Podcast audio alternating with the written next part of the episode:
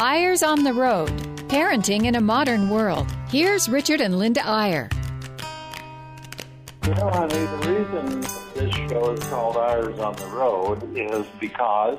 Is that? Is that. Thanks for correcting my grammar. We have been on the road so much over the last few years. We've spoken to parents and families in 45 different countries, but now at this moment, we're actually off the road. We're at home and we're working feverishly on the release of a new book. And the name of the book is The Turning Why the State of the Family Matters and What the World Can Do About It. Pretty sweeping title. It really is. It, it, um, we're hoping to change the world, but maybe not totally. Maybe one family at a time. Maybe just maybe that's the only way you can change the world is one family at a time. I guess so, but it, we really have had an amazing experience with this. We started with it five years ago, um, and thought we'd just do a little book about the American family. And then since then, we maybe it was longer than five years ago. Seven, seven years ago, yeah, that we first started thinking about this book. But we've been traveling a lot and realizing that the state of the family is in disarray. We are so worried the more research we've done, the more scared we've become because um, we're losing the traditional family in a big way. Faster than we had ever expected. And so let's give you kind of a table of contents for today's show. We're going to spend the first half of the show talking about some of the really depressing research that we've done and, and where we where our conclusions have led us in terms of what's happening to the family and why. And thank goodness the show's not going to end there because I guarantee you by the time we take a break, you'll be a little concerned that things are worse than you thought they were, just as we've been as we've done the research. But then we'll take a break and we'll come back after the break. We'll tell you what some of our conclusions are in this new book and why we think maybe, just maybe, there is a turning, a turning back toward family. We're seeing it in various places, and, and we use the word turning somewhat as a double meaning because there's a wonderful scripture uh, that's actually the last verse in the Old Testament that says that in the latter days, essentially, the hearts of the parents need to turn to the children and the hearts of the children to the fathers, lest the whole earth be cursed. And one of the conclusions of our book is that what we're seeing with the social problems and the difficulties that have become more intense by far in the last couple of decades throughout the world than ever before, that maybe those should be thought of as the curse that comes upon a society when families are no longer paid attention to. So anyway, we'll kind of go in that in that basic order. We'll talk a little about what the concerns are that we have and I want to say right at the beginning, and we'll say it again at the end too, that for those of you that are listening that get interested, or either are interested now or get interested during the show, a wonderful new website now called the-turning.com. So if you go to the-turning, that turning with a hyphen in between the words .com, you'll find a lot of these statistics we've been talking about, and you'll find the information on this book that we, I think, is it, is it saying too much, Linda, to say we think it's the most important book we've we've ever written? Well, people really, um, really resonate with the fact that the family's in trouble. They know, even though we in the Intermountain West are kind of in a bubble, sort of. Um, there are a lot of wonderful families and they're just happy with the way their families are. But there are just so many families that are struggling. The statistics are so scary. And one of the things, by the way, that we think we, we often to our friends, they say, You're working on another parenting book, and we say, No. Well, we've done a lot of parenting books, and they're sort of how to books, but this is really a why to book because our, our feeling is that unless good, well meaning parents today understand what's happening to families and what the forces are that are working against the values they want to teach their kids. It, it, they're uninformed and they're not able to do a very good job of being parents. And so let's get right into it, Linda. What do you think are the most telling uh, I don't want to say statistics because that's just a big word. You can use statistics any way you want. But what are the what are the tipping points that we're that we're seeing? You know, we we listed ten at the first of the book, and they really are scary. And even since then, we've found even more alarming things. But these are the ones that we mentioned. Um, first of all, we're very close to the point where we will there'll be more U.S. adults who are single than who are married.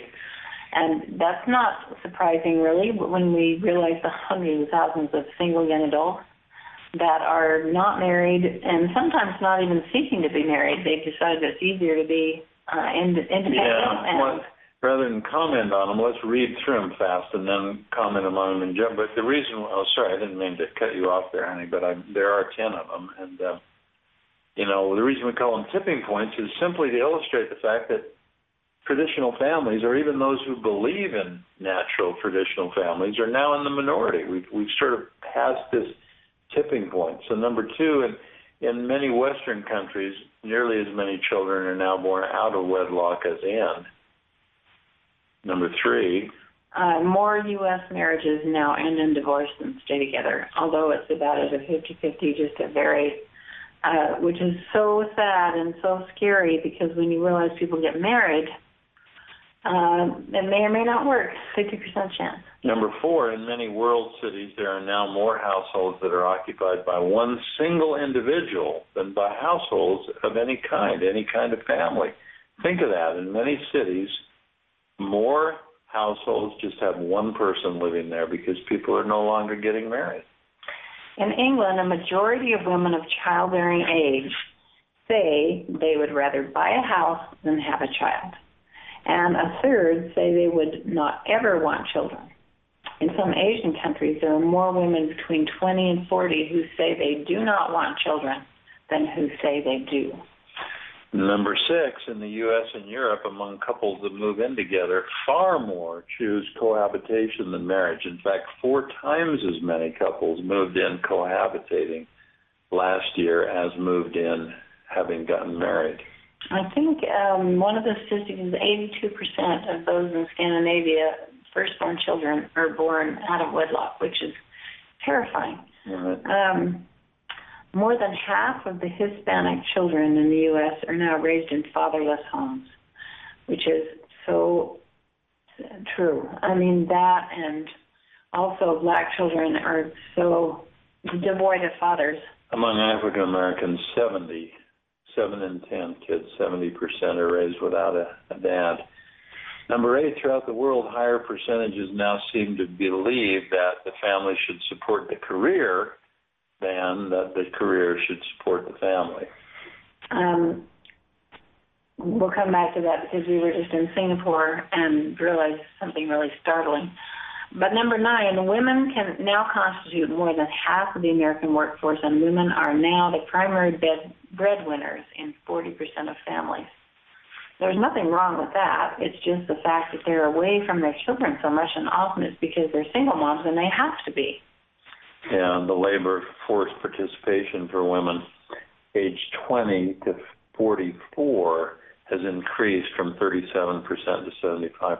So 75% of the women who have children at home are now working in one form or another. And then finally, in 2014, for the first time, more than one half of the nations on the planet, 116 of the Earth's 224, recognized sovereign states and countries have birth rates below the replacement rate of 2.1 children per woman, and now must encourage more births or count on in, in migration to maintain their workforce.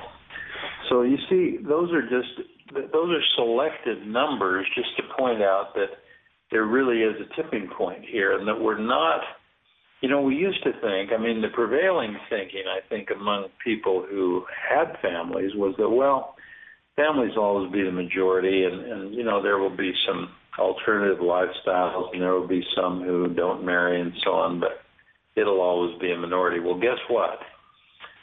we have passed a tipping point, and those who even think that traditional families are the way that society should function have become a, a, a minority, and, and tragically, Linda, a silent minority. We're not we're not you know, there are groups who are standing up for their rights and married traditional families are not one of those groups. And part of the purpose of this book is to try to rally us and say, wow, if families continue to disintegrate, our whole society will go with them. What are we going to do to stop it? You know, um, going back to this number eight, um, it really is quite amazing. When we were in Singapore recently, um, the replacement of, how do you say that, replacement of, in families is 0.6. In other words, less than half of replacement for themselves. Um, you need a 2.1 birth rate per woman right. to to maintain your current present population. Right. So it's going down fast. Um, a lot of those are Chinese families, and we know about the one-child policy in China, but they're realizing how serious this is for their economy. Uh, their economy is taking a dive because they don't have the they won't have the workforce in the future.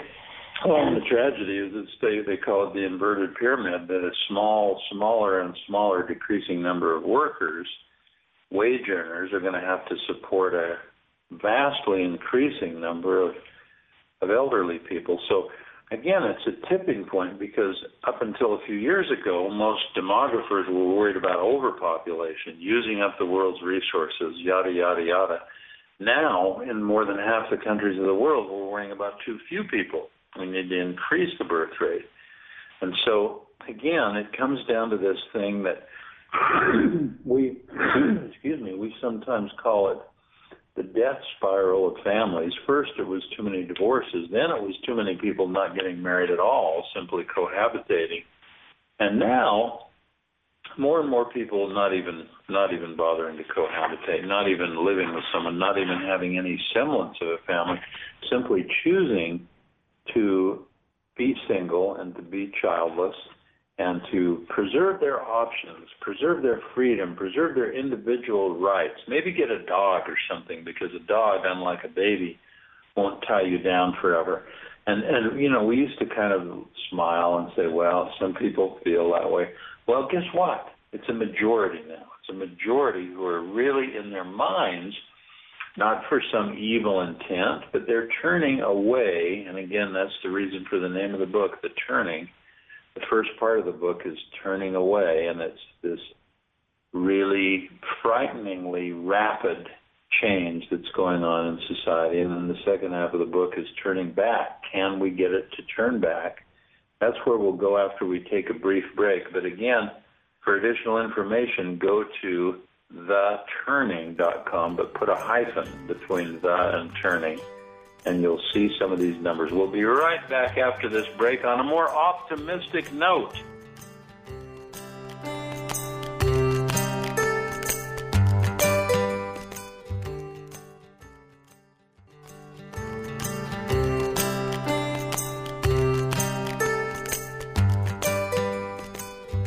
And we're back.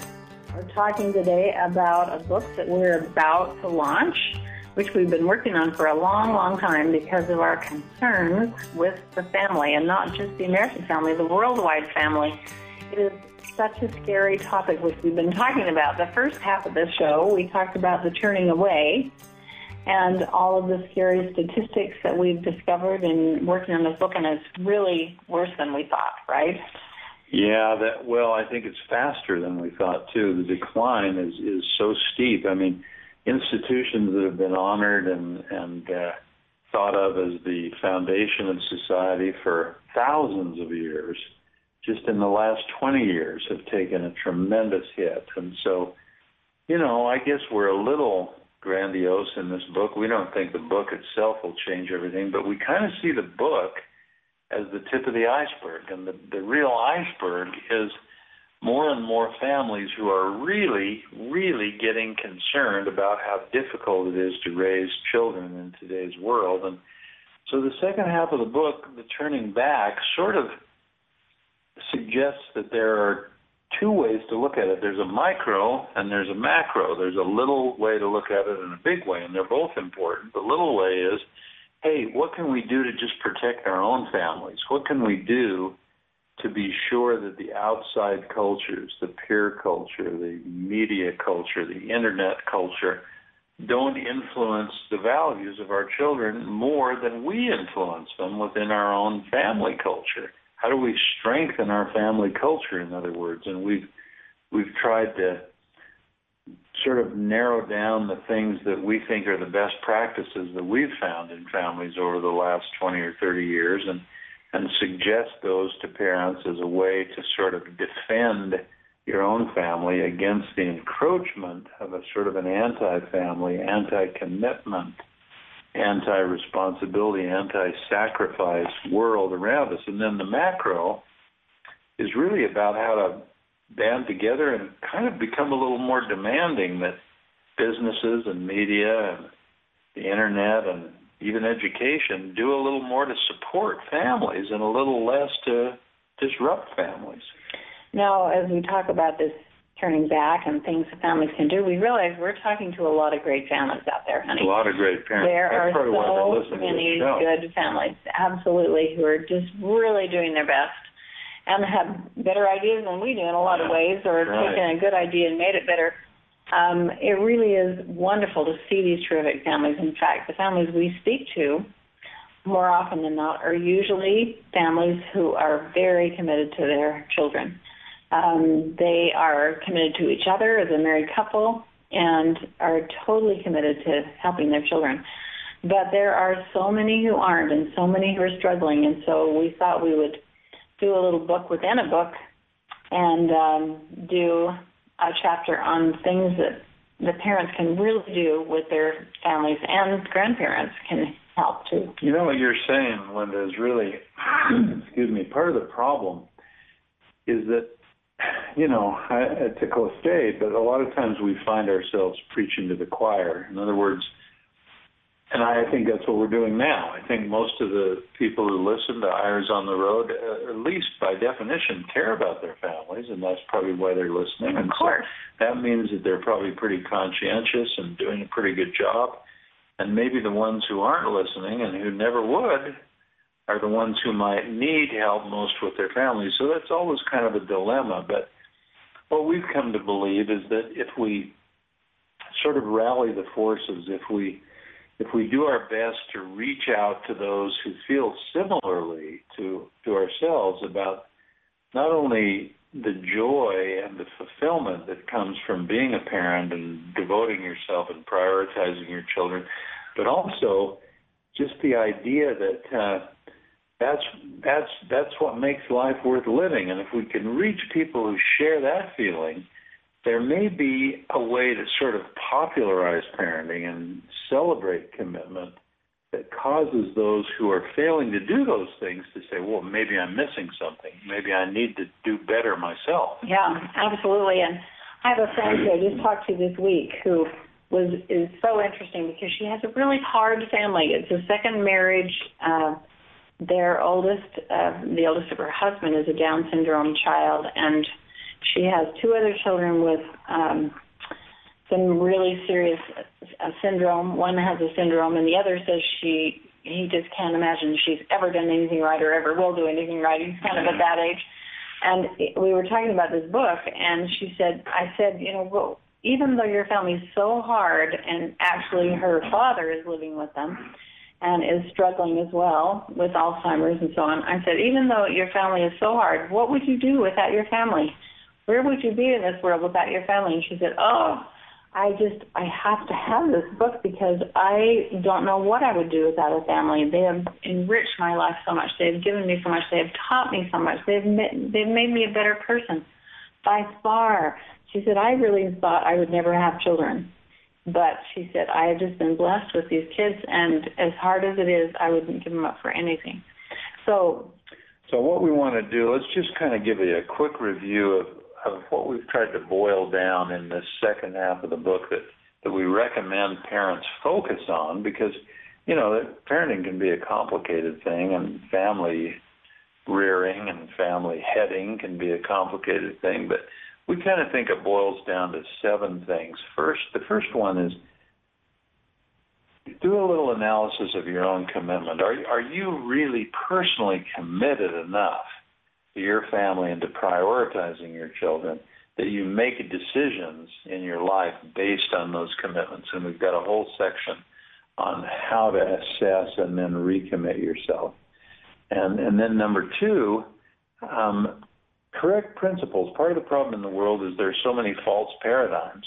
The media suggests that most people are amoral, that most people uh, jump in bed on the first date, that most high school kids are not virgins. And most people and have on. affairs, you know, just to make it look like everybody is deviant in some way. So the second thing is a whole section on how to teach kids correct principles and how to show them that you know everyone is not the way that media sometimes portrays them to be. Number three is to reinvent time management and balance and prioritize your family more than you have done. I mean, even though you feel like you are, it can be better. And um, I just think that so often people get wrapped up in their work and things they're doing, or even if you're at home with your family, you get wrapped up in washing the windows or keeping the floor clean and so on and not really prioritizing our, our kids. Even even the idea of time management is usually thought of as a work tool, and we ought to think of it as a family tool. We ought to think of it as managing our time so we really have the time we need with our highest priority. It is so true. Uh, we've met so many women who are so occupied with their occupation that that or their career, and they feel that they just can't give it up and go home. In fact, the women in Japan are expected once they're married, once they have a child, they're expected to stay home and rear the child. They still have that family value, but because they don't want to give up their job and and their lifestyle, they're saying no. Okay, then I just choosing, don't have any yeah, children. Not to even have kids. Um, the fourth one is to, to make selective use of larger institutions. That's a complicated one, but there's a whole section on the idea that kids need to learn to recognize that there are good and bad in the media. There's good and bad in education. There's good and bad in business. There's good and bad in banking. There's good and bad in government. Kids need to understand that yes, we need all these institutions, but we don't want to devote our loyalty to them or participate in things that they are doing that are leading us astray. For example, just to pick a simple example, you know, we all we're glad for banks, we're glad for financial institutions, but when they allow us, and when they give us the kind of credit that allows us to get hopelessly in debt, that's the kind of thing kids have to be warned about and understood that that these larger institutions are not always on our side in everything to speak of family. Number five, we've got to make communication. There's a big section on communication because that is the constant problem it drives us crazy, doesn't it, Linda? Every time oh my we have gosh. families, they're not talking to each other. Well, when we go to movies or we we see things on TV, we just keep saying, why don't they just talk to each other? Why don't they just tell each other how they feel? If you haven't been raised in that environment, it's harder to share how you feel. But it is so important to do it because that's what makes a healthy family.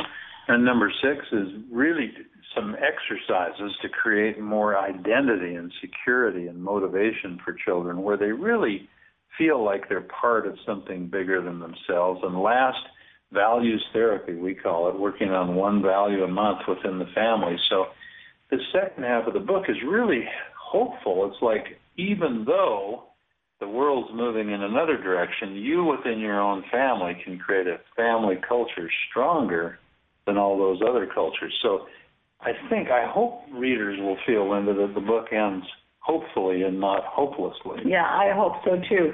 Um, there are just so many issues that we deal with every day, and hopefully there are some really good down to earth ideas.